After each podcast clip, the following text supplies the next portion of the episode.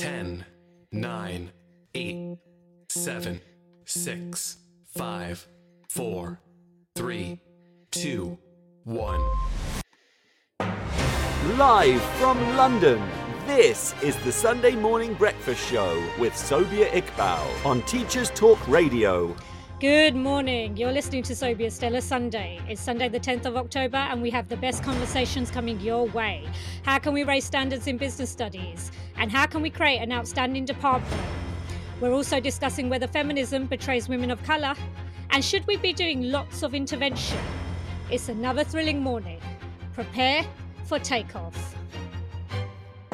Live from London, this is the Sunday Morning Breakfast Show with Sobia Iqbal on Teachers Talk Radio. Tune in live on the Podbean app or desktop player. Just head over to www.podbean.com slash lsw slash ttradio or search Teachers Talk Radio. Follow the hashtag TTRadio. Introducing Atia Ejaz this morning. Atia is an Associate Assistant Head at Levenshulme High School.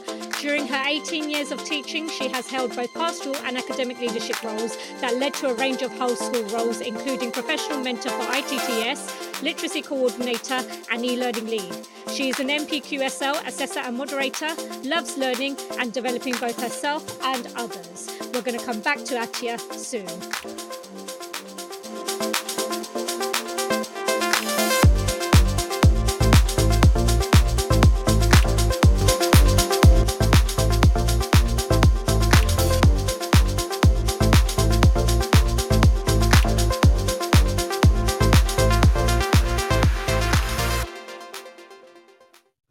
Good morning, everyone. Hope everyone's having a great weekend so far. Um, it's been a rough week for me. I've not been well, so this is my first live show, uh, and also I haven't been at work, so uh, I'm just getting back into the routine of things this morning. Um, I have a wonderful guest with us this morning, uh, but before I bring her on, I just wanted to go um, through a few things uh, just to let you know that this will be uh, my last show for the next two weeks. I'm going to be on every two weeks from now on. Um, I will be advertising when I'm on. It's just that I have other uh, commitments right now which are taking precedence, uh, and so I won't be able to do a weekly running format like I have been doing for the last six months. Okay, so Atia, good morning. Are you there? Good morning. How are you, Sobia? I'm very well, thank you. Um, Atia, for our listeners, can you explain how long you've been teaching and your journey up until now? Sure. So um, I've actually been teaching for 18 years. And when I say that to the students, they're like, I wasn't even born then. So it's great. It's like great confidence booster. So um, I started my journey as being a Key Stage 3 to 5 IT and business studies teacher. And very early on, I had this fantastic mentor, Jayshree Patel, um, who really believed in me and um, somebody who wasn't very confident with herself. I wouldn't go for promotions and I thought I wasn't good enough, but she supported me in becoming my first role was head of house, then a key stage five coordinator, head of faculty, uh, head of department in my first school and then stayed there for seven years because I like stability. And then I moved to my next school where I became a head of faculty, um, e learning lead. So I'd introduced the VLE, introduced iPads for the faculties, um, literacy lead, and all of this happening um, as well as having a, a, demanding personal life as well. Um, but it's just been fantastic, and I've loved most of the 18 years of being here. and like some of your experience, I, I, was speaking to Atia earlier this morning, and as I was saying earlier, some of your experience is fantastic because some people don't even get to that stage. Um, and the fact that you've had several leadership roles across school has been brilliant as well. Now, Atia, the reason why I asked you to come on today is because obviously business is close to my heart as well, because I am a head of business as well. And like you, I started off with teaching computer science and IT and then moved over to business. And I did have business at the beginning as well, because I used to be head of business. Uh, I got promoted very quickly. Uh, and then I ended up in roles which were just computing and IT. And then I left business for a long time uh, left a, the profession for a bit and then came back in as head of business. Now, one of the things that I found that's different to computer science and IT teaching is obviously there's a lot more literacy within business. And in 2009, KPMG wrote a report uh, discussing the low levels of literacy, which undermine the UK's economic competitiveness, costing taxpayers 2.5 billion pounds a year. Um, and they were they went on to say that a third of businesses are not satisfied with young people's literacy skills when they enter the workforce, and a similar number have organised remedial training to improve their basic skills and communication. And Kevan Collins also, um, as part of the education uh, Education Endowment Foundation wrote the same thing. And it's something that's not new, Atia, because obviously we've both, both been in the profession for almost two decades now. Um, when I'm teaching business studies, I find that it's harder to engage boys with lower literacy levels to read and read and write longer answer questions. What kind of strategies have you found useful in your subject area to tackle this? Yeah, really good point, and and that the the the research from KPMG really echoes what we're seeing in the classroom, where now even more so because of, of uh, mobile phones, but also literacy has been an issue for many, many years. But now because pupils are texting, they're not speaking as much in terms of full sentences, starting a sentence with basically. So um, I, I, think a lot more emphasis is, are certainly in our teaching and learning around just giving pupils those basic um, teaching them the basics and that disciplinary literacy more so now is needed for every subject where every single one of us is talking about um, reading skills is talking about how to write properly giving them the structure um, strips. So i know previously we've always i know that in our faculty we've had well we've got one hour a week with computing and how would we go about teaching literacy as well? But we've worked on that and said if even if we're all just chipping away at one tiny thing and that one step, we're going to move forward to everybody improving on their literacy. So, with regards to um, looking at how to be able to support pupils, especially with the reading, I think it started with the short answers. So, you're building their confidence. So, you're starting with the two marks and the three marks and then the four marks, and you're slowly building them reading a little bit more because we know that in business studies, we've got case studies and they've got two case study scenarios. They need to read really quickly, comprehend, select the ep- the side of um, business that's going to be applied, and then answer this essay style question. So, giving them little drips right from the beginning, year 10, starting with little case studies and then building it up. I found that um, whole school class approaches to answering questions. So, we sit there with a scenario, and because I'm an examiner for OCR, I know how the papers are written. So we so explaining to the pupils that there's about three or four adults sat there who've really thought about every single word that's written in this case study. So why have they given you that information? So we really annotate this to death, and we keep referring back to how they annotate in English, so using the same skills. Um, and one of the things I found that, that's worked really well this year is modeling the answers. So I'll read a case study and I will live model and annotate on the board and we'll say, okay, why is this important? Which part of business does this relate to? Um, and then pupils seeing my thinking process. So they'll see that I'm thinking out loud and I'm asking them questions, but I'm making mistakes as well. And they love it when I make mistakes. So I'll say, okay, no, no, not this bit. Oh, it's this bit. So live modeling with them. Um, and just get, giving them exposure to reading material that's small, incremental, and builds on it over time um, is really vital because they won't read outside the subject. So, um, yeah, giving them lots and lots of uh, exposure to reading strategies. Thank you for that. I mean, one of the things that I realized that was lacking in our school, uh, and I mentioned to our senior leadership team, and they did take it on board. And for the last year or so, we have been doing it across whole school.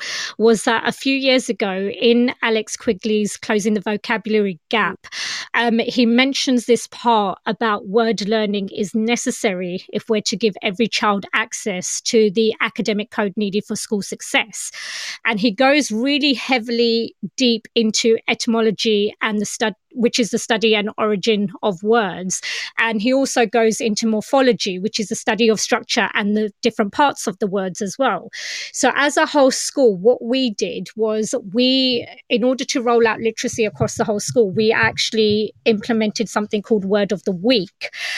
And every subject now has to use that word of the week within their subject area which is a great way of getting students involved in literacy. Um, and also within my own subject area, I also make sure that I use words which are tier two and tier three uh, vocab uh, in order to enhance their, their written skills, their oracy and their written skills as well.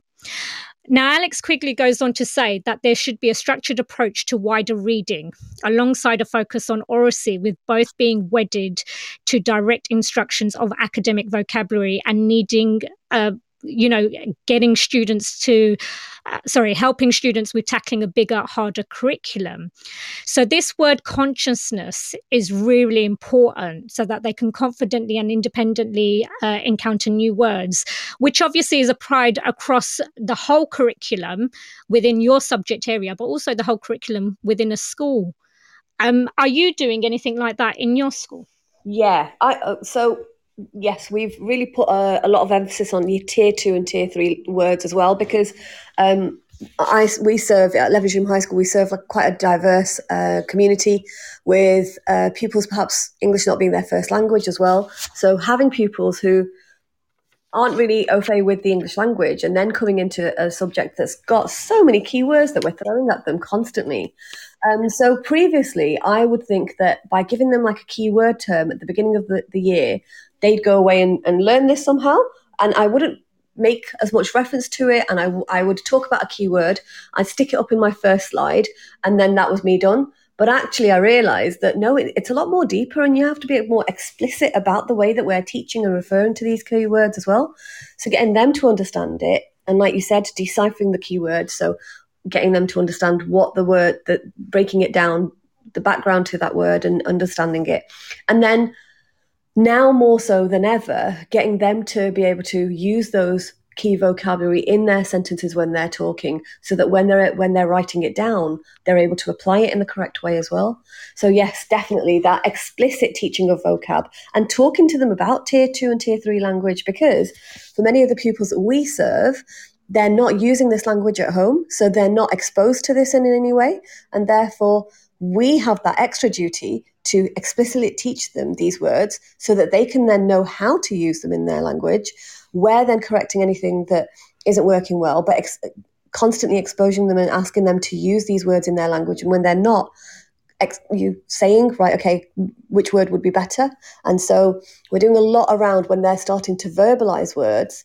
Um, getting them to repeat the same thing and say that's fantastic answer but let's try and re- re- repeat it and say you're a business entrepreneur now talk like a business entrepreneur so we're doing a lot of speak like a scientist speak like a, a linguist um, and getting them to just verbalize their thinking before they can write it down yeah, I mean, I agree. We've got uh, reading lessons alongside that as well. So um, I totally agree about the idea that they don't do uh, lots of wider reading outside in their uh, in their own time, and we need to make sure that we offer that um, you know provision, fiction and non-fiction and academic text uh, to help them develop that vocab. Because obviously, when they do come into our subject areas, it, it does get difficult. And one of the problems that I've always had in business studies is it's heavily literacy based, and if it's heavily literacy based and their English results are not good and they don't know how to use vocab pro- properly, it, it, makes an impact on you know on how they express themselves and what they actually write down as well. And Shanahan and Shanahan say this is some more research that I found that fundamentally, because each field of study has its own purposes, its own kind of evidence, and its own style of critique, each is going to produce different texts, and reading those texts are going to require some form of different reading strategies. And I think that's the important distinction to make between whole school literacy and literacy within departments, that every subject is going to require their own practice for reading, writing, talking, and thinking. So your idea of speaking like a scientist, speaking like a business entrepreneur, or speaking like a business subject specialist is 100% spot on. And um, the going back to Alex Quigley, um, the only way you can do this properly is by looking at word morphology, looking at Greek and Latin prefixes, which kind of helps students to kind of try and guess what the word means. Yeah. No, definitely. Um, because again, once they're understanding that, and if every subject teacher is doing that, not for the entire lesson, just one reference to it, then they're seeing the links and they're saying, okay, yeah, I did something like this in, in science, didn't I, where I broke that word down. And we're giving them the tools to be able to get them to understand the backgrounds behind the words, and then they can go away and apply this on their own. One of the things that we did a couple of years back was we made reading lists for each faculty area as well. So history had their own um, fiction and non-fiction reading lists, um, and that worked well for some of our avid readers. But actually, the ones that weren't reading in the first place would look at this list and say, "Oh, that's a good list," but then wouldn't do much with it. So um, I started breaking down news articles because, again, previously what I'd do is print out a page of a newspaper um, and say, "Go away and read it." And again, you know some would access it and some wouldn't. So now what i'm doing is breaking it down even further and just so when gas prices were increasing two weeks ago getting i've just printed out um, a couple of paragraphs and then got them to think about it and write around it. So having that live you know what's happening around the world um, reading small chunks is is supporting it as well yeah, I mean, the uh, Education Endowment Foundation also say that within your own subject area, you should look at commonalities with other subjects and you should also look at the language for subject discipline and address misconceptions when they take place. And that's looking at words or phrases. We've also, in my department, um, I don't know how you're doing it in your department, but I've got a word wall. So I've got the key words that I think are tier two and tier three vocabulary plastered around on a display um, at the back of the classroom. So if students do want to have a look at it and see the meaning and practice those words, they're able to do so as well. That's a really good idea. Because I've given them the key words, and it's like what I did previously give them a glossary, and then I've not been referring to it. So now what I'm doing is just parts of homework saying, okay, so use these keywords and, and write so, write a business article around something um, and just a short piece but getting them to actively use those words as well Okay. And um, moving on from that, when we're talking about oracy and structured talk, how do we translate that into good written skills? Because I find that students are very, very good at telling me the answers to a question or explaining the case study or the scenario that we're discussing in business. But when it comes to actually writing things down, they struggle. How can business teachers deal with that? Really good point because I'd actually uh, just been to a literacy course a couple of weeks back, and they made a great um, point about the fact that teachers will often put, and I did this, I would put an exam answer, uh, exam style mark scheme onto the board and say, this is what we're aiming for.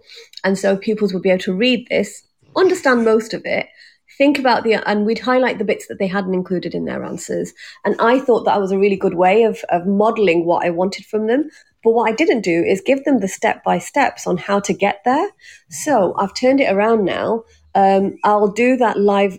I'm going back to live modeling because it's something I'm trying this year. So we'll have a look at um, uh, an answer and we'll say, right, okay, what are the first steps? So what we're doing now is saying, okay, what is it that we need? What business terms do we need? And what is it? So that essay plan, referring back to English, how they're doing this really well in their English lessons, and perhaps they weren't in business. So we're breaking it down to let's build in some time in lessons to do essay structured um, plans. What are the keywords? Where's the application? Because we know that we need to apply to the scenario. So what are the bits, bits in the um, case study that we need to apply to? And what are we going to actually do? So i've given them time to bullet point exactly what they're going to write in the answer. And then the next lesson we're then saying, right, what would we write in the first paragraph? And me talking about it and writing it out, giving them like the open book scenario so they're not being tested on the content. And actually work I didn't do that with my year 11s and I wish I did because I would have saved hours and hours of trying to get them to then teach them how to write an essay. Um, and now doing that with year 10s, it's actually paying off because already I can see that they're starting to learn because we're giving them, we're, we're expecting them to write something, but we're not giving them the tools on how to do it. And I found that um, structure strips as well are really helping because it can be quite daunting when you're seeing a blank piece of paper and you've got to write something on it. Whereas if you've got like a little structure strip like sentence starters or a checklist, it feels safer as a student to think, right, okay, this is what I need to write in the first paragraph or this. And I know that some English teachers say that that can be stifling for their their area, but I feel that in business studies it's working because I'm telling them what, I'm looking for instead of saying, "Here's an can go away and do it," and not showing them how that should be done. So yeah, as well. Yeah, I mean, in my department, we've changed things over the last couple of years as well. We've done everything. We've done uh, structure strips. Um, we've done essay planning. I've changed it uh, for the last two years, though. We've got something called unhooking the question, and it's it's very similar to what you've just described. Actually, um, basically, I ask them what the question is asking. It's like a structure that I follow. We've then got the keywords that they should use in their answer. Um, also, we go through subject terminology, uh, concepts. What do they actually need to have in this answer? And then I've got two separate sections, uh, similar to what you have. In paragraph one, with sentence starters, what should be expected? And in paragraph two, what should be expected? And if you, it's a nine mark question, you go on to the conclusion as well. One of the things that I found from a, a colleague, Philippa, she said one of the things that helped boys was actually uh, using um, a guideline to show them exactly how much they should be writing. So, putting a border around the amount of text that they should be writing to make sure that they know they have to fill that space. Because I find that boys quickly rush through, they don't read properly, they'll do the bare minimum to try and get the marks uh, for the longer answers. And so, that kind of is helping me now because I give them a kind of structure to make it clear to them this is the amount that I'm expecting, but also indicating that quality is important as much as quantity. Yes, definitely. Um, there was an American literacy expert called Kellogg, um, and they suggest that writing can he or you know suggests that writing can be as cognitively demanding as chess. So, for example, for students, it's really hard for them to transcribe in the first place, which is to write or type. It's really hard for them to compose, so generate ideas and translate them into word sentence and structured texts. And it's really hard for them to use their executive functions to make them motivate themselves, review and redraft texts. Now, obviously, in business studies and English, we, we all have that problem with academic writing where students struggle to write things properly in the first place. And once they have written something as a draft, to make them improve that draft. So, how do you develop academic writing within your area? And how do you motivate them or instill that motivation for them to redraft their work? Such a good point. Um, we've um, so I work in a girls' school, and so girls do not like writing, having mistakes on their writing at all. So they don't like the crossing off, and they don't like, um, you know, the, the the drafting because they feel like they've not done well enough in the first attempt. Then, so as a school, we've done quite a lot in terms of saying, look, mistakes are okay, and the first version of something. Um, we showed them um, a picture of, um, I think it's the uh, te- the book. Um, I think it's Harry Potter's books, and showed them how um, they were drafted first of all, and then they were rejected, and they were redrafted as well. So explicitly saying that, look, we're doing draft one now, and then that makes them feel safer because it's like, okay, I'm doing draft one. Sometimes that doesn't work because some feel like I don't need to put the effort in because it's only a draft. But actually, on the whole, it's working well. Um, so getting them to draft and then say, okay, we're going to go back and improve. We do a green sheet system, so we ask pupils, so we'll mark the work and then they have to um, to improve a section or most of it on a green sheet. And that's showing that that was my first bit. Now I'm making these improvements. So I'm using the te- whatever the teachers asked me to improve on, and I'm going away and doing that. SPAG is so important. So one of the things that we're doing now is um, just highlighting in that first paragraph um, some of the SPAG issues, and then they're going back and improving SPAG on that instead of a whole page of lots and lots of spelling mistakes, just choosing a couple of spellings, and they go back and write the spellings out three times. Um, but also that importance and explicit importance of this is the first draft. Now we're improving. So that whole school approach to everybody knowing that okay the teacher's going to mark this extended work and i'm going to be expected to, to improve and for us to also build in that time as well because as we know the content that we have to cover is so vast. And you haven't got the time so building in homework um, you know uh, resources where they're going back and improving at home or they're building re redrifting uh, what we're doing in lessons just so that they've got that time to be able to redraft and improve yeah, I mean it's very similar to Austin's butterfly, isn't it? I mean your your green your green sheet exercise is just literally you're showing them that this is what you need to do to improve, and each stage of improvement they can see what they've done uh, to add to it. Um, obviously, when you're writing long answer questions. And for those listeners who don't teach business studies, we've got, we're like history and English. We have really long essay type questions that are nine mark questions, 12 mark questions. Uh, and students find this really difficult because our subject is quite academic and complex. Um, and sometimes head teachers don't understand how academic uh, and complex it is um, because of the fact that we don't have a lot of time in the curriculum to de- deliver our subject. Um, we do have. Um, you know, two years to cram in, whereas other subjects have five years. And one of the things that I found difficult at here in some of the schools that I've worked in, um, and this is the same for computing and ICT as well, is that members of SLT assume that ICT, computing, and business is an easy option, and therefore put students um, who aren't as academic into those subjects, which kind of causes problems for us who are delivering academic courses rather than vocational ones. Yeah. We've what we've done is we've tried to sort of curb that by having two tiers. Um, so we've got the high, well, supposedly the higher tier doing uh, GCSE business, and we've got then um, uh, the enterprise and marketing OCR nationals as well for the other pupils. But even then, it's still not the same because when they're entering your lesson, like you've just said, we're expecting them to have some sort of background knowledge and knowledge and understanding of the world that we can then build on. So, um, one of the examples is um, two, a couple of weeks ago, I was doing a lesson and I was saying, right, okay, so, right, where does wool come from? And one of the pupils put a hand up and she goes, cows. And I said, no, um, where does wool come from? Nobody in my class could tell you where it came from. And then, okay, so let's move on. Let's think of questions, so explaining where wool comes from. And they were all shocked um, because it's in the city Manchester that are teaching. And then cotton, so explaining that we're extracting cotton from the, uh, the, the uh, from plants, but as soon as it was cat, a horse, and somebody else said um, a sheep because they thought, okay, so if wool comes from sheep, then cotton must do as well. And so if they've not got the basic under concepts around the world, then we're having to teach that first before we can start the, to get them to access our subject. And so that that struggle is so real where they're not they're not reading around so they're not understanding about interest rates or, rates or inflation or anything around the world.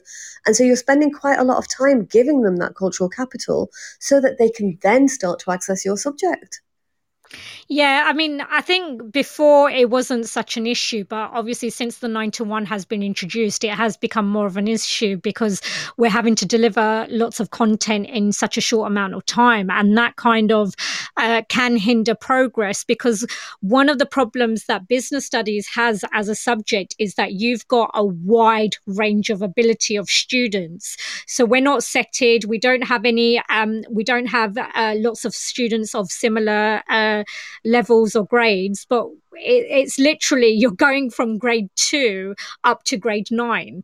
Um, and it's kind of like it does become a, a, bit ridiculous when class lists aren't looked at in advance uh, and people aren't thinking strategically uh, about whether students will be able to handle the content uh, and, and the information that's in this uh, subject. Because, uh, you know, some people don't regard business studies as an academic subject, but actually the skills required of analysis, evaluation, uh, and all the other things that we teach in business studies are quite demanding and academic.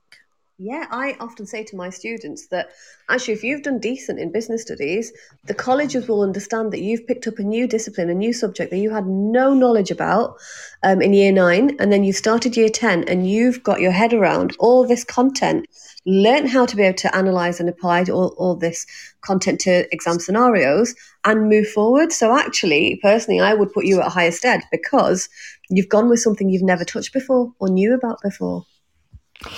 Yeah, moving back on to business studies as a delivery, then, in terms of delivery, when you're in your classroom, I mean, obviously, I've I've mentioned this issue because I teach in a mixed uh, mixed school, boys and girls, um, and I do find that boys uh, struggle a lot with the uh, reading and the writing side of it. Can you just explain? You said you mentioned it very briefly about annotating case studies, but how can we use case studies effectively to help with the development of longer answer questions? How can we develop those application skills so that we are moving into level three answers, which are the grade seven, eights, and nines? It's so important for our girls, our students, to be able to do that. As I've just mentioned, they're coming into our subjects with very little understanding of the world. And if they're not accessing what different businesses are doing around uh, and understanding different situations, they can't access the, the exam paper. So I know that I think it was about three or four years ago, the OCR paper, GCSE Business, was talking about. Um, it was um, a garden nursery. Um, so it was talking about a garden centre, sorry. And the question said nursery. It didn't talk about plants or anything else. It said refer to nursery. So our students talked about children because they did not understand that the nursery and a garden centre because they'd never been to a garden centre before. Many of them, well, in fact, actually, I asked that class, and none of it, none of them been, uh, been to a, a garden centre. So they didn't understand what a garden centre was. And secondly, when they heard, read the word nursery, they thought children. And so they answered the question incorrectly because they could not understand the case study. And so the case study scenarios that we're getting, I mean, thankfully it's getting better, but previously there was a cheese factory, there was something else that pupils in my setting certainly did not know because they've never been to those things. So now more so than anything else as business teachers we're having to teach them about all sorts of different scenarios and keywords and giving them examples because previously i can put, my hands up and say i talk about tesco's and aldi or talk about you know um, the, the shops that they've gone to new look because i wanted to make it accessible for them. But now i've realized that actually i've got to talk about different types of questions that they've never seen because the wording of the exam question and the scenarios are not going to be of an inner city Manchester ethnic minority area. And so the businesses they're making up are something that are out re- not in reach. So um, I show them lots of YouTube videos when we're reading a case study. So um, year 11s now are doing production. So we're watching, so we're reading about car plants, but then we're also watching YouTube videos so they can visualize it. Um, one of the things I'm doing is business in the news. So that's a homework regularly. So they're watching and they, they, they have to go away and think or read an article or read something that's in the news, make some bullet points about it, and then the starter in the next lesson next lesson will be for them to be able to talk about it. And so they're then hearing what's happening out there in the world without Mrs. Ejaz having to stand there and bore the hell out of them. Um, they're talking to each other about it and they're finding it interesting. Then they're just writing one interesting thing that they found. I know it's t- building, cutting into my teaching time, but hopefully longer term, that investment in there as well. And then, yeah. Sorry, go, Sorry, go ahead. Oh no, carry on, carry.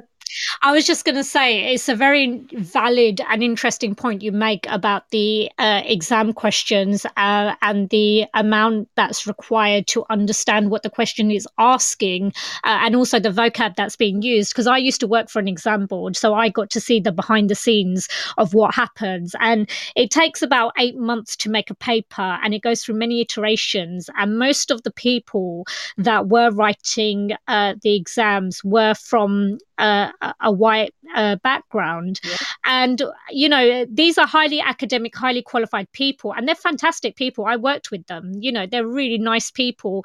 You know, they've got masters, PhDs, really, really uh, academic. However, you've just touched on a very, very important part, which is that that cultural capital that's needed um, in order for our students to understand if they come from an uh, ethnic minority background is that they're not going to come across those terms uh, in everyday life. Uh, and one of the problems that i've always had is when I'm reading exam questions, uh, I know for a fact that I have to explain words to them. So i have to break down things um because just like you have to break down complex writing tasks you have to do that with the exam paper as well. So i kind of go down to a word level sentence level and also a whole text level instruction. And reading and writing is very closely linked obviously. And so um it, it's really really important i think for exam boards to understand that they need to be talking to teachers regularly and getting yeah. input and feedback from them because some exam paper questions are not adequate, you know?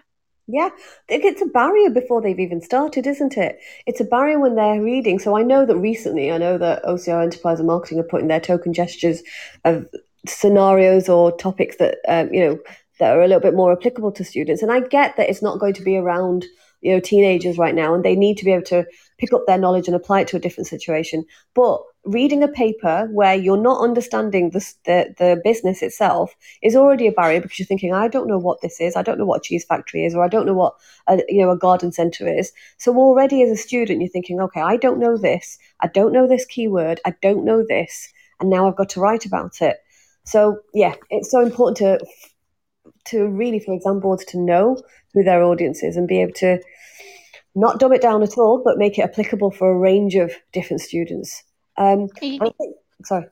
I was just going to say it's not just for business studies because I've had other middle leaders who I work with in other subjects such as music who say very similar things that you know students were thrown off a question. Because when we're going back through exam scripts and looking at where, where things have gone wrong or where students have not as not made the marks that they should have got that is something that comes into it. And you know it is something that's a whole system issue. It's nothing to do with you know one person one or one department within a, a school or an yeah. area. It is a whole wide issue uh, nationwide that I think needs to be looked into properly. Yeah, for papers to be accessible for all students. And that is not to lower the quality in any way, but it's, it's just making it more accessible and one less barrier for students. So I think that lots of practice as well, like you were saying as well, is constantly going through a case study and annotating it, doing it as a class, regularly at the beginning when you're exposing them to different scenarios, talking about it, make those word level, um, them identifying, I don't understand this word, and it's okay for me to understand this word, and as a class discussing those words. Um, and whole school class annotations of case studies as well, so that they're getting used to this. And then I will say to them now, um, right, okay, the first five minutes, you need to read this case study, you need to annotate before you even pick up, um, start answering your question, and then you're allowed to.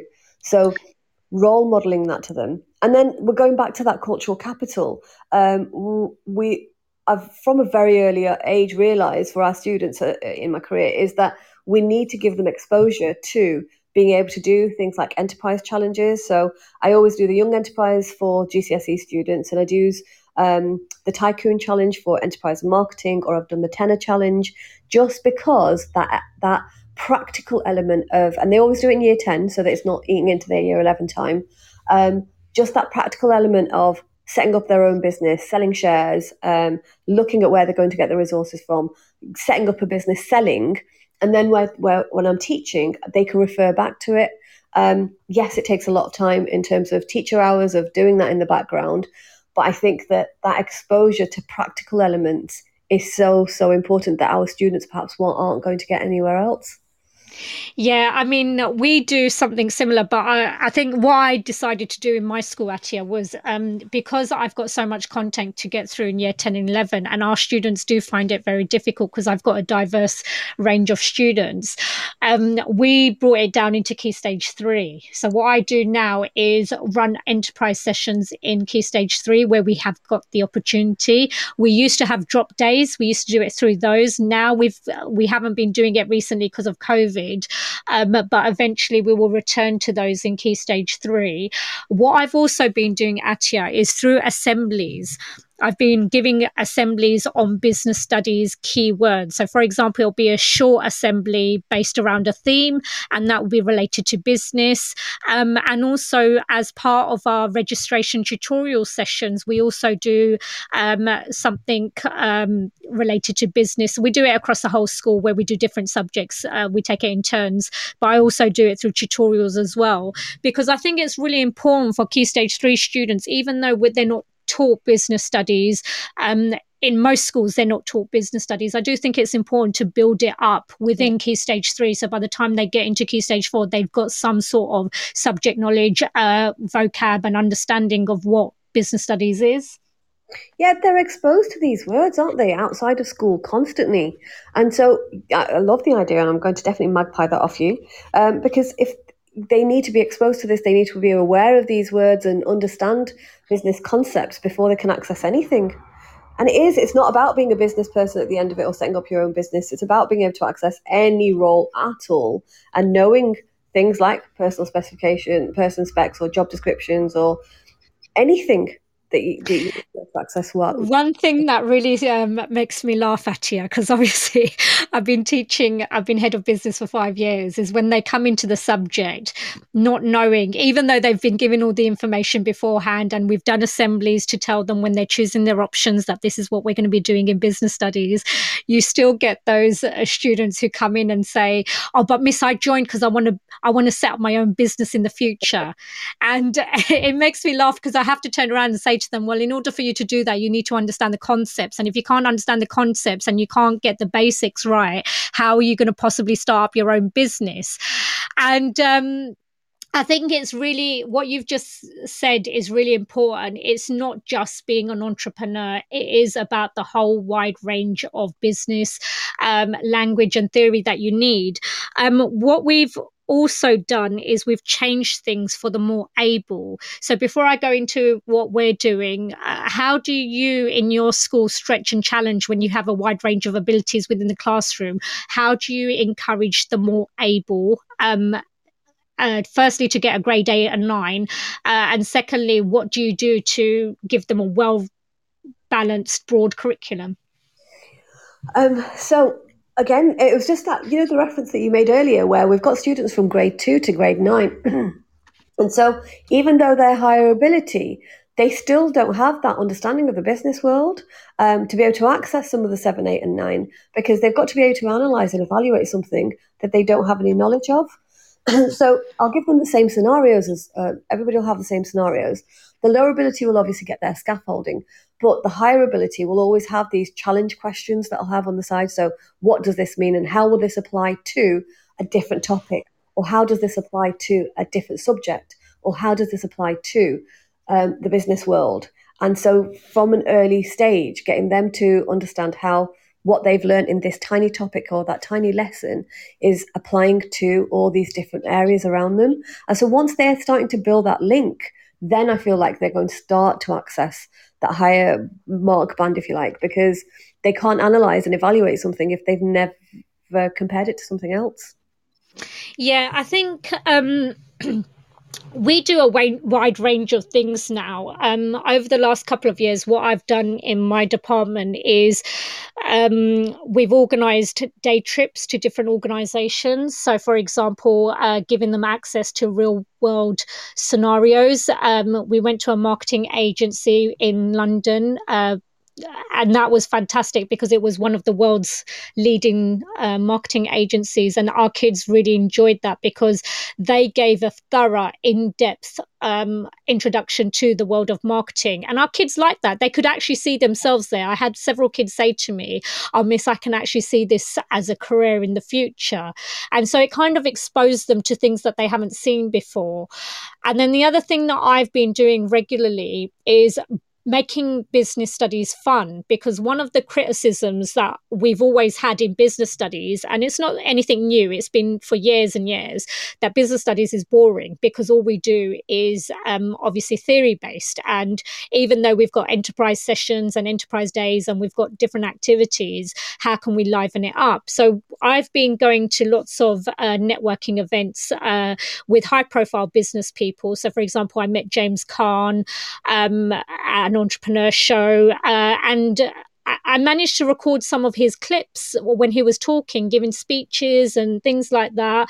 I managed to get to go uh, to watch The Apprentice backstage. I show my students all these different things so that it inspires them to be able to do things like networking, put things into practice that they don't necessarily get when they're in school. Yeah. Um, I was um, a whole school enterprise lead um, a couple of years back, and I kept talking to staff about making these. So, you know, what does it mean to be um, a successful entrepreneur? Well, the enterprise skills that you need actually to be able to access the job market. So it's not again mm-hmm. going back to that, not just to be a business person, but actually to access any job market at all. You need to be a risk taker. You need to be able to negotiate. You need to be able to um, you know, network, like you've just said. And how do you do that? So staff in other subjects making that explicit and saying, right, okay, these are the skills that you're going to need in the real world, and this is what it looks like. So the debating, the negotiating, um, and if we're if they're if we're not explicitly teaching those skills, then they're not going to be able to go out there and be able to stand up for themselves, to be able to present um, in a, a competent manner. But yeah, I love um, watching Dragon's Den. So homework will be watch, getting them to watch Dragon's Den, getting them to watch different parts of business clips. Mm um, and getting them to watch inspirational, um, really research inspirational people like um, Richard Branson, who started with nothing and now is going to space. Yeah, I mean, I've also their own background and somebody like them is yeah. make it. Yeah, I was going to say the same thing that I've got a, a, wall in my room, which is basically a reading wall, and it's got a whole load of entrepreneurs from different backgrounds. Uh, there's diverse entrepreneurs. There's loads of people from different sections of business on there, so that every every student can see you know a role model or someone representing them uh, within the world of business which is important and I think for me, I think uh, where I've kind of uh, settled in my teaching role now is that um, I do have a wide uh, range of students within my classroom, and it is very, very difficult to get them all up to the same standard. And I do teach to the top. Um, in order to support the more able, just to go back to my earlier question, to get the grades eights and nines, um, what I, you know, obviously, what's really useful is retrieval practice, um, making sure that you know you're using low stake quizzing, making sure that you're making mind maps out of some of the uh, theory and knowledge that they already have, giving them homework questions like you've mentioned before, and using graphic organizers. I've also started challenging them within the classroom, so I've basically um, scaled up activities so that they're thinking about things uh, deeply rather than just focusing on uh, the basics. Um, and I also time them during exam questions as well. And I give them the hardest questions. So I don't let them get away with just doing uh, the one marker, two marker, three markers. I make sure that I develop them further and give them really, really hard exam questions so that they can tackle them. Um, my displays are really annotated on the wall so I've got um we in my school, the current school that I'm in, they call it a mastery wall. But in previous schools that I've worked in, it's always just been a display full of um examined work or even student work that has been assessed to show students clearly what exam grade that work is. So, for example, it's sample coursework that you might just put up on the sample work, sorry, you might just put up as a display to show them this is how you get a grade eight and this is how you get a grade nine. And that's usually worked really well for me as well. Um, and like you said before about modeling, sharing the writing, deconstructing it, uh, maybe doing it through live marking, uh, and also showing the changes that they've made is really important.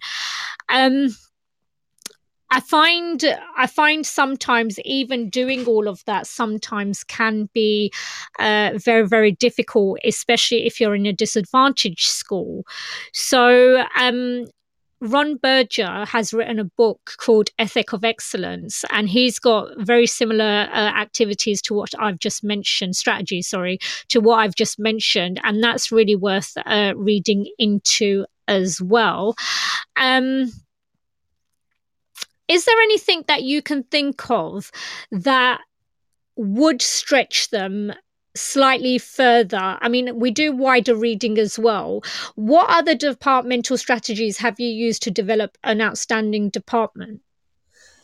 I think um, making sure that the the, the, the teachers, because I'm a specialist, and making sure other teachers are exactly the same standard as you are as well, and what you're expecting, so that teachers sort of um, making sure that we're constantly looking at each other's work and checking that we're both delivering the same high standard. And assessment and feedback, I feel like it's really I've really turned around how I used to mark work, and so we've gone to this no tick policy, not tick and flick. And if we're giving feedback, it's got to be meaningful and it's got to move the child forward.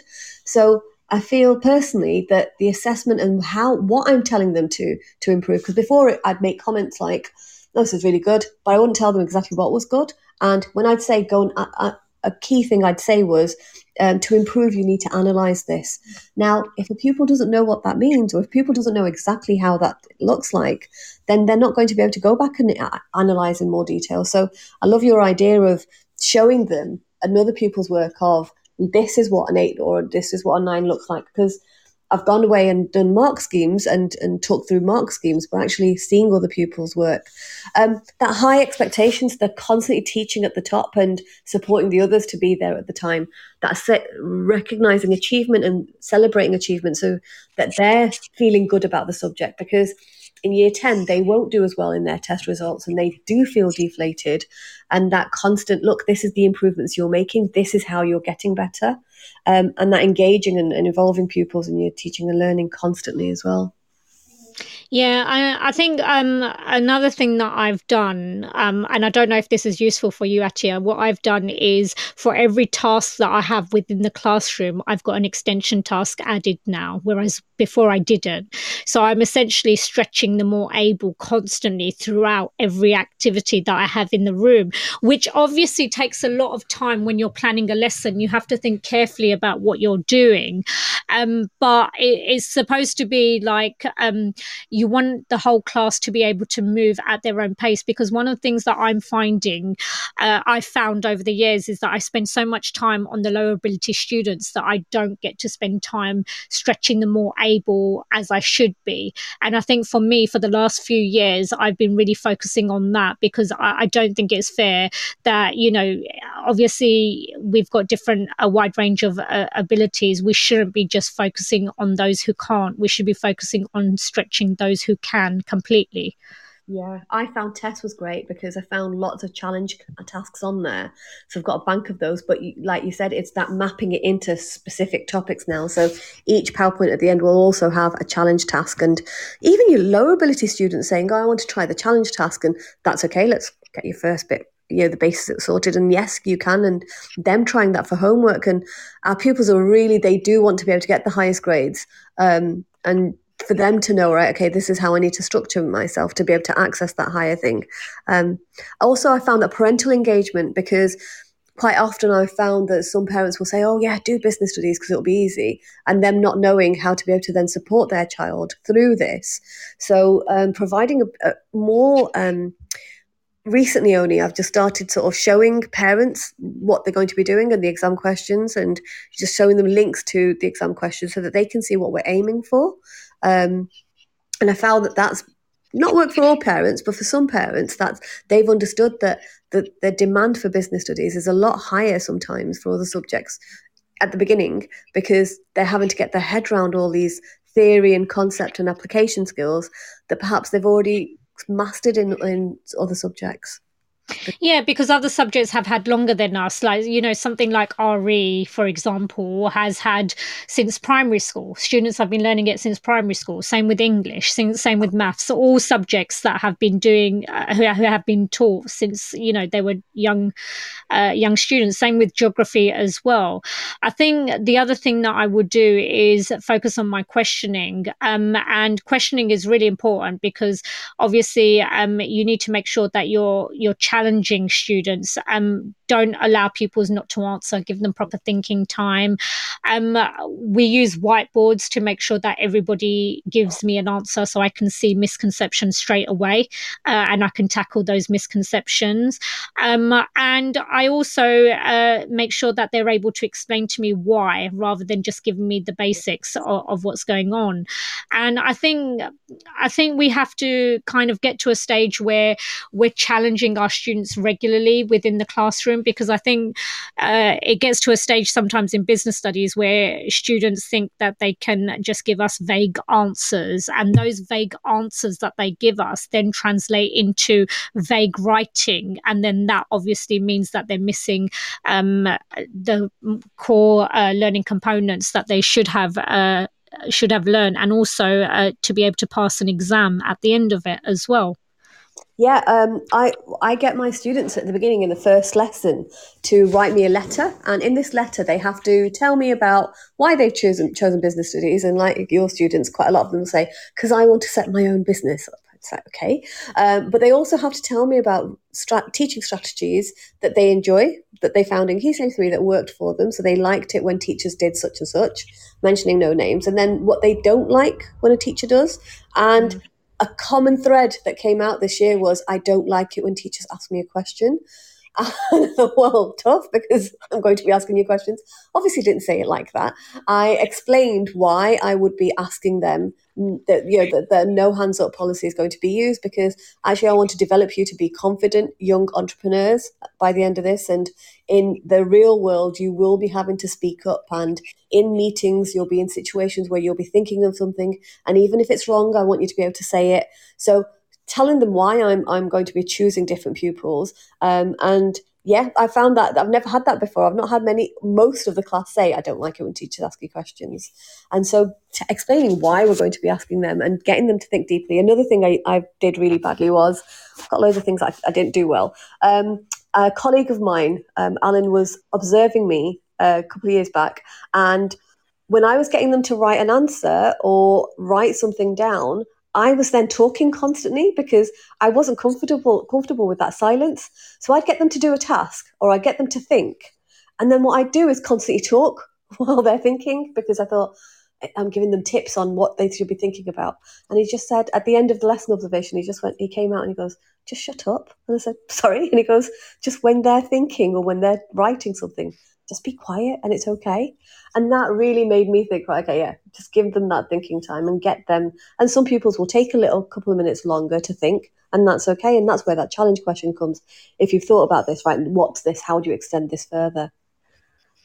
Yeah, I mean, there's some really good resources out there. I mean, I, I have read, um, you know, all the EEF uh, documents on reading and writing, how to uh, deal with disciplinary disciplinary literacy, which we've discussed today as well. Um, and there's also uh, some stuff from Tom Sherrington, who's uh, who's uh, put out some uh, videos. Um, on teaching and learning, which are which are excellent.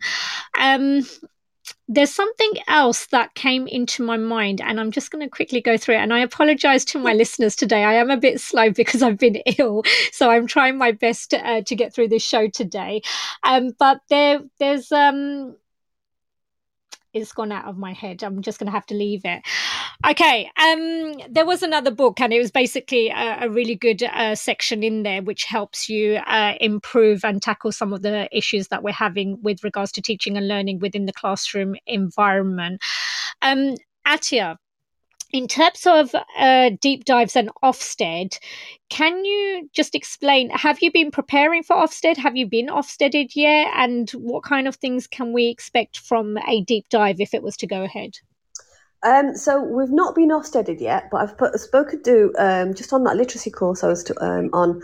Uh, somebody had been Ofsteded literally the day before, and then we've recently had some training around um, Ofsted and deep dives because we're expecting the call soon.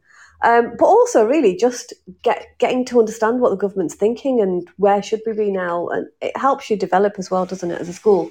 Um, a key thing that's come out is for me was um, heads of faculty having to explain why we've chosen different aspects of the curriculum or the course content for our our school context. So for me, for being head, well, for leading business studies, um, why have I chosen the topics I've chosen um, for my school context? So I teach in a very uh, a disadvantaged, multi ethnic, um, diverse community, and why have I chosen to teach in that sequence and those topics?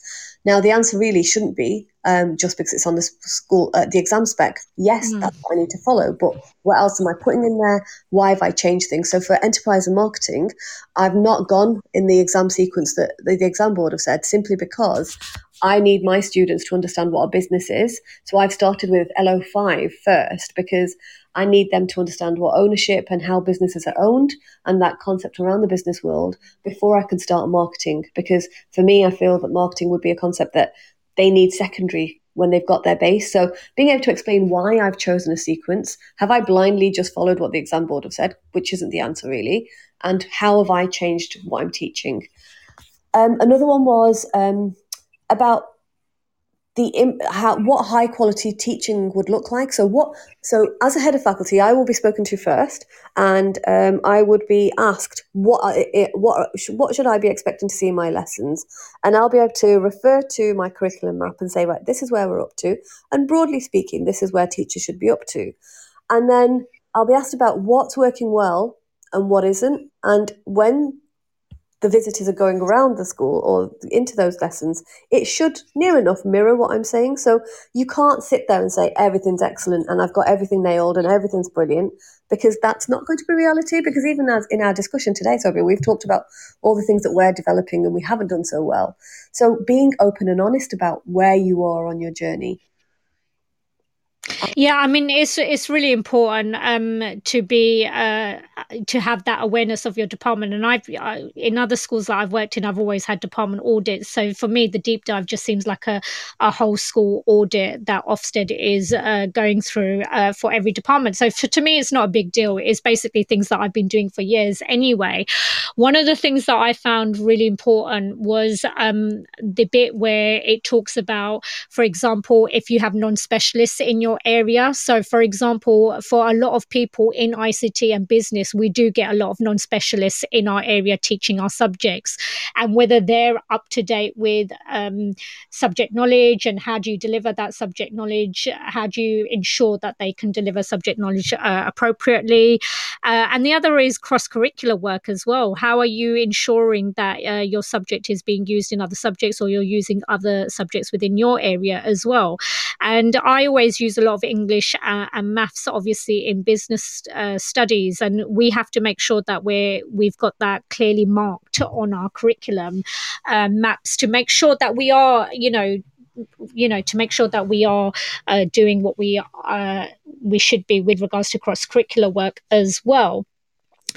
I think um, I think there's a lot more we could say about deep dives, Atia but um, I've run out of time. So uh, I'm just going to ask you is there anything you want to finish off on deep dives and Ofsted? Just one final thing I would say is um, about pupils and are they able to explain what we're doing and why we're doing? So, yes, we've got these big picture or PLCs in, in the front of our books, but are they able to engage with that? And are they able to explain what they've done and what they're doing next and where this subject links in with, with everything else? Um, and so it's not just about them saying, oh, uh, reading the lesson objective really quickly. It's actually them understanding and for teachers to make that explicit link around why this topic or this lesson fits in and why are we learning this. And that explicitness, I think, was something that stood out for me as well. Yeah, and just to finish off, I just want to ask you one question before I go, because I've just kind of taken that from what you said. There was this big thing on Twitter, which I was reading uh, last week or the week before, I can't remember. I just wanted to know your thoughts on it. What are your thoughts about students having target grades written inside of their books? Mixed. Um, so I feel like sometimes it can be, you know, it's how it's taught, really, isn't it? It's about teachers explaining why that target grade. So the fact that it's it's something that's derived from a primary school grade, and we we you know broadly speaking, this is where you're up to. A, not hindering you and thinking you can't access this grade. And B, not thinking, okay, I can do this, and I'm I'm going to be complacent now. Um, and then that's that's like a, a, a an almost like a this is where you're broadly supposed to be, but challenging them constantly saying, I'm teaching you to the top. And regardless of what that grade says, this is where we're supposed to be up to. So that they're not getting hooked on that. But I do feel like they need to know broadly where they're up to as well. Yeah, Great, thank you. Um, Leanne said that uh, there's so much push still in primary for evidence in books, and she thinks it's important still for the evidence to be in children's thoughts and how they can explain what they know. So I'm assuming that's with uh, knowing why they're being taught what they're taught, uh, and part of grade setting, uh, target setting comes into that as well. Um, Atia, I've had some really good messages coming in saying that you were brilliant today. Thank you so much for coming on, and I wish you all the best. Uh, please do stay in touch with us if you can. I've had a fantastic time this morning. I've learned so much from you, and thank you. And even saying it out loud just makes you think, right, this is what I need to develop as well. So thank you so much for having me on. I've really enjoyed it. No problem. We'll keep in touch after, okay? Okay, thank you. Bye-bye. All right, see you later. Bye. Right, okay. Uh, thanks to my listeners. Uh, we're just going to move over to the advert. We are slightly delayed today, and then we'll move over to the news, and then we'll come back with the next topic. Need support with your phonics teaching? Did you know Oxford University Press now has three DFE validated programs to help you? Read Write Inc Phonics, Floppy's Phonics, and the brand new Essential Letters and Sounds. Essential Letters and Sounds will get all your children reading well, quickly, using phonics books you may already have in your classroom. Developed by the Knowledge Schools Trust English Hub, it's affordable, easy to use, and makes teaching phonics with letters and sounds more effective. Whatever your school's phonics needs, Oxford has the solution. To find out more and receive support from your expert local educational consultant, visit oxfordprimary.com forward slash phonics. Hello, everyone, and welcome to the History Hotline, the hottest line for all things black history and beyond. I'm your host, Deanna Lynn Cook, making space for honest conversations about black British, Caribbean, and African history. Here to teach you all the things left out of your school books. Make sure you subscribe to the History Hotline on all good podcast platforms. Follow us on social media at the History Hotline on Instagram and at the History HL on Twitter to find out about new upcoming episodes. Do you struggle with people pleasing? Is it a constant battle managing different and difficult personalities? Why not inspire, challenge, and empower your team through the MAL CPD Essential Coaching Skills for School Leaders course? Or gain practical skills to become a strong and compassionate leader through the Assertive Leadership and the Emotionally Intelligent Leader courses? All MAL CPD courses are accredited by the Institute of Leadership and Management. Find out more at www.malcpd.com.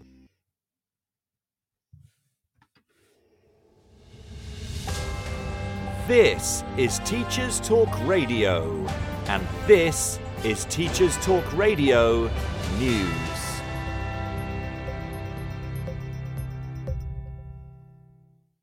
The national lorry driver shortage has been widely reported in recent weeks, as have the trading issues which have occurred post Brexit.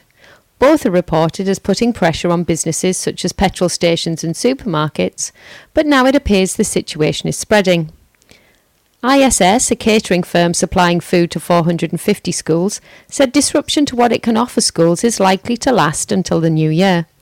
In a leaked email obtained by ITV, the company advises head teachers on stocking up and ways to keep feeding children through the winter.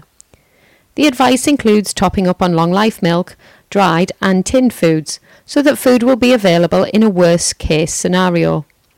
Whilst the company says it remains confident it will be able to keep supplying meals, it suggests schools ensure they are prepared. Children's favourites such as fish fingers, bread, ham, and some soft drinks are amongst the products the company is struggling to source.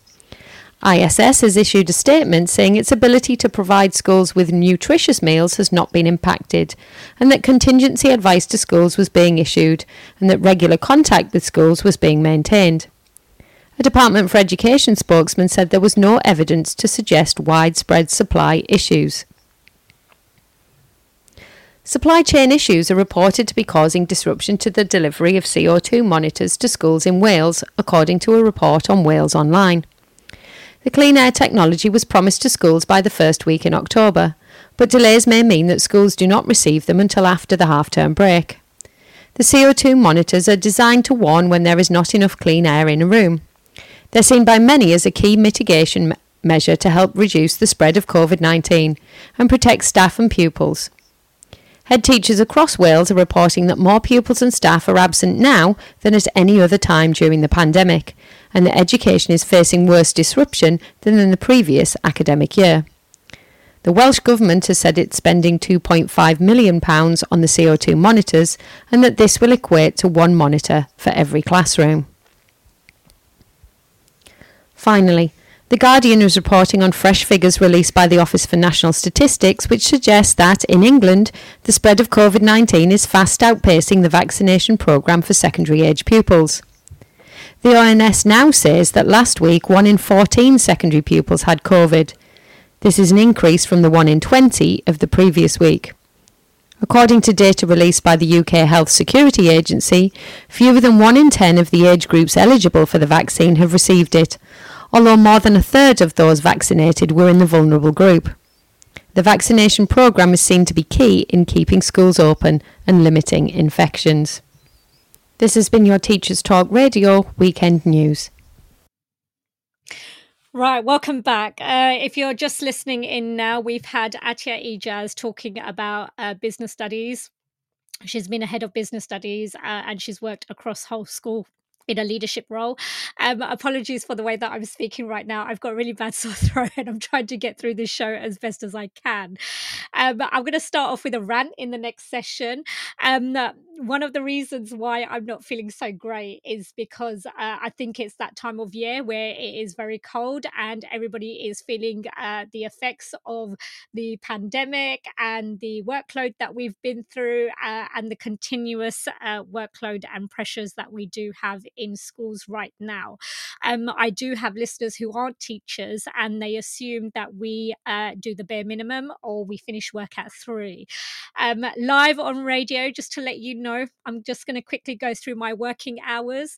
I am a head of department. I have been for the last five years, uh, and I have been in other schools as well. I regularly wake up at five o'clock. Um, I do my marking because I can't fit in uh, all day, every day, because right now I'm teaching six GCSE classes across two year groups. I'm teaching year 10 and year 11, um, and I also teach uh, travel and tourism as well. So from five o'clock to seven o'clock, or possibly eight o'clock, I spend my time marking sometimes. Um, I then get ready for work. I'm in work uh, most of the time by 7.30, 8 o'clock. Um, go through my whole day. So go through period one, period two. Um, break times uh, have been reduced, so we no longer have. Um, sorry, break times are still the same, but lunchtime has been reduced. We no longer have an hour for lunch, so we have half an hour break time. Then we have another two-hour period uh, lessons, and then we have half an hour uh, lunchtime. Um, and then it's full on for another lesson, and then after school at three o'clock I usually have some other activity to do. So I've got responsibilities. So I'm leading on whole school ed tech right now, which means that I either on a Monday do uh, an after school club uh, there with my digital leader, leaders, which are a group of students who roll out uh, all of the digital stuff that I do across the school. Um, on Tuesdays, we normally have meetings. On Wednesdays, I usually have training for staff related to digital training or uh, or any other CPD that's needed uh, around that time. Uh, on Thursdays, I have meetings as well, and on Fridays, I have intervention after school. Now, as you can see, um, my days are quite packed. I hardly get any breathing space. And even then, um, I come home, I relax, de stress, uh, and then I'm back out home working again. And then the next day, the same thing happens again. Uh, and my Sundays are usually the same. Saturday is the only day that I take off, and Sunday I'm working uh, non stop as well. Um, obviously, I work for the radio show, and I absolutely love that. I have lots of fun with that. Um, but then in the afternoon, I have to catch up with uh, some of the stuff that I've not been able to do whilst I was at work during the week, whether it's my admin or whether it's my marking. Now, one of the problems that I have um, with what's happening with the changes that are coming from central government right now are that uh, the insinuation that we don't do enough as teachers. Uh, and that kind of irritates me a bit because uh, for the first eight years of my teaching career, I didn't have a social life. Uh, I used to see other teachers enjoying themselves, having fun, going out on the weekends and stuff. But I, I, I'm in a subject where it doesn't allow me to do that. I'm in a secondary school. I used to work in sixth form. Uh, I was constantly marking stuff all the time um, it's got to the point now where I find some of the things that are coming from central government to be very ridiculous. So, for example, the additional tuition, um, the uh, the intervention that we put on as schools. I do know that we need to support our students, but uh, my question is, and my rant is, that if our teaching and learning is effective, and if it's so brilliant, and students are understanding lessons and it's an outstanding department and it's an outstanding school why are we having to do so much intervention within our own time? So these are questions you need to think about and it's questions that i i, I want answered by somebody because why are we having to as teachers do so much extra? And it's not going through to the media like they they don't think we're doing what we should be doing. Parents complain all the time saying that they don't think we're doing what we should be doing. But where has the responsibility gone from students and from parents? It's something that is some is something that people need to think about. We're at this stage now where you know this has been going on for a long time. We need to be a world class education system. We need to do this we need to do that one of the things that really did irritate me this weekend was something that was said in the news uh, about um, providing more english and like a lot of students weren't passing english and math subjects. Uh, they weren't getting their their qualifications to move on into either further study or move on uh, to progress into the world of work that's an issue for me because obviously that's the whole point of school in order to uh, make sure that they uh, do have something to progress onto once they leave. And I know there is debate about that uh, within uh, the circles of Twitter, but essentially, students need to have English and maths when they leave. One of my issues is that, for example, I'm head of business. I don't get the same curriculum time as English and maths. I don't get the same intervention time as English and maths. And in some of the schools that I've worked in, my results have always been higher than English and maths. So, my question is what is happening in English and maths that is preventing those students from getting those grades? It's also putting pressure on me because where I'm uh, delivering my subject and I'm delivering my content within two years, I'm now struggling with those students who don't have good English skills and who don't have good math skills. And so I'm having to not only teach my subject, but I'm having to go down to the basics with teaching them how to uh, formulate proper sentence structures, how to uh, make sure their spelling, punctuation, and grammar is correct, how to make sure that their maths is uh, of good quality, like how they can understand simple things. Now, I do know that it's very difficult for students to translate their skills from one subject into another, but isn't this something that we should be thinking about as a whole profession of breaking down subject disciplines and using it more across whole school? Because for me, I'm struggling some days. Um, and the amount of intervention that I'm having to do outside in my own time is now becoming ridiculous. And this is obviously on a school by school basis. There are some schools who possibly don't do any intervention or don't need to do any intervention. But when it does cut into our own personal time, when we are doing extra already, I do think that there needs to be an onus on parents to take responsibility and on students to take responsibility as well so that's my one of my rants uh, for today. And i don't usually like ranting on my show but it is something that um, has caused me to get ill. And it is something that i am highlighting as an issue within our profession that we need to think about carefully. Um, the other thing that i read uh, recently and again this has come from twitter and obviously it's black history month is this notion of white feminism and is white feminism betraying women of color so there was a book written by um, Ruby Hamad, which is called White Tears, Brown Scars. And um, she goes on to explain this concept that we're conditioned um, to to make sure that women, uh, especially white women, have more privilege than uh, women of color. And how they use um, tears strategically to silence women of color as well. Now, I'm not sure how I feel about this because I have a lot of female friends who are from all walks of life and from all ethnic uh, minorities, and also uh, I have lots of uh, friends who are white women as well. This book goes on to suggest that white women tears signal power and not weakness they're able to leave the conversation and they can choose to leave when they want. And that white women use their tears as victimhood to keep white male patriarchy in place. So, for example, a woman who has been employed in the same medium organizations for five years to a decade would possibly um, can only be uh, achieved basically by upholding the way the patriarchy uh, system that's already in place. And it's part of holding up the old boys club as well. And what this book goes on to suggest is that for women of color they work twice as hard if not three times as hard uh, three times as hard and they're frequently better than men and white women but those people are promoted ahead of her. And so, no matter how hard she worked, she wasn't going to break through. And she would need to get results three times as good as male co workers to get promoted. And her, her achievements will never be acknowledged either. And I'm not sure how I feel about this, but it's something that I wanted to bring up because I see a lot of people on Twitter, especially educators, using this uh, and discussing this quite openly.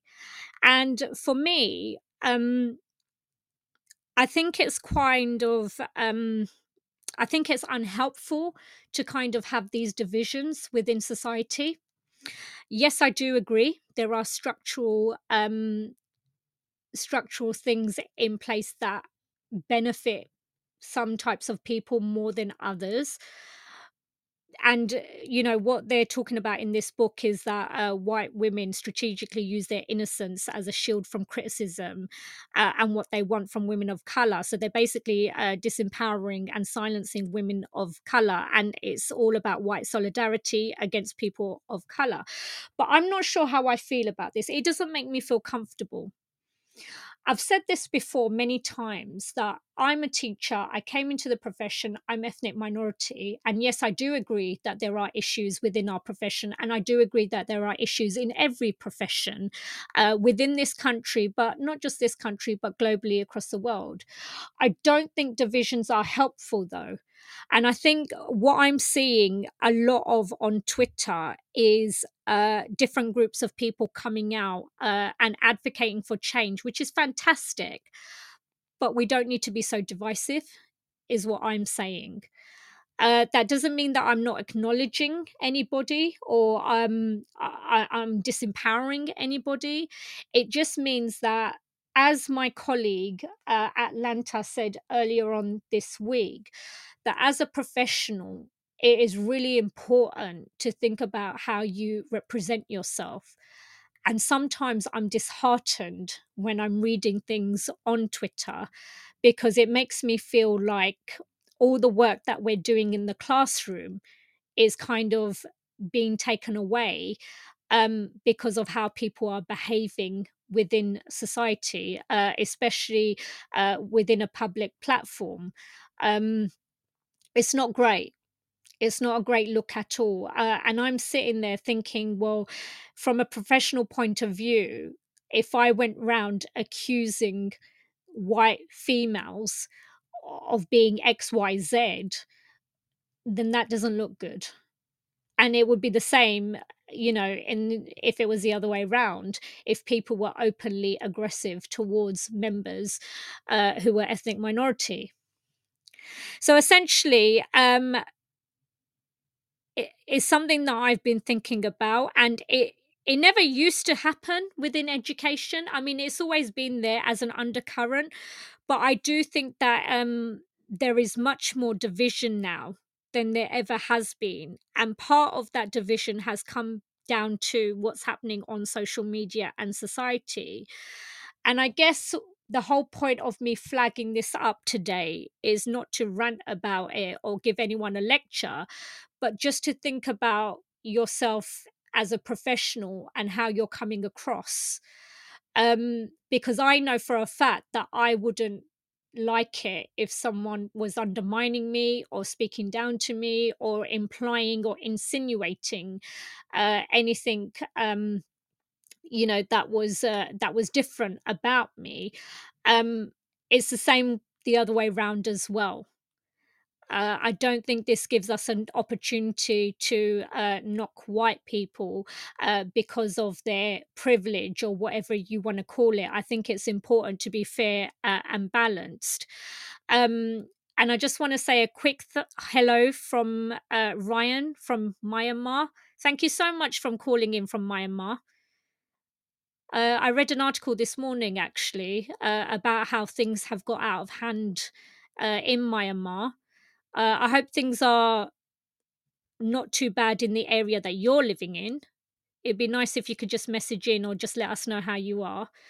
Um, but anyway, going back to my point, um, the whole point I'm making is that I think we need to just be a bit balanced uh, and a bit more professional. And if you look at our standards, it does say that uh, as a as a teaching professional, uh, you do need to make sure that. Um, you do represent yourself in the public eye, uh, you know, uh, appropriately.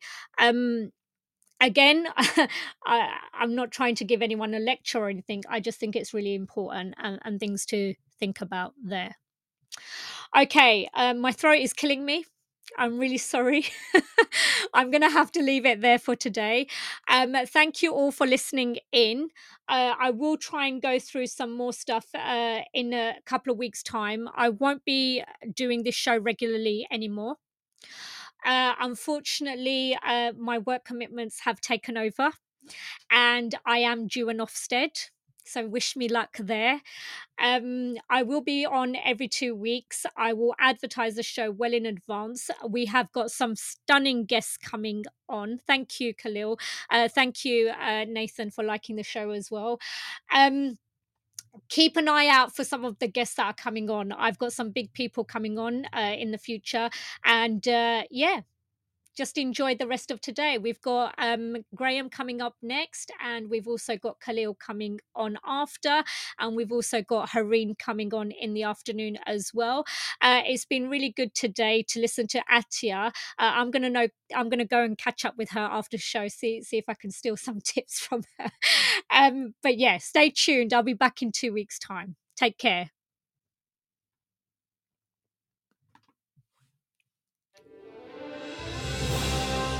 You've been listening to Teachers Talk Radio. Tune in live and listen back at ttradio.org. We look forward to hearing from you next time on Teachers Talk Radio.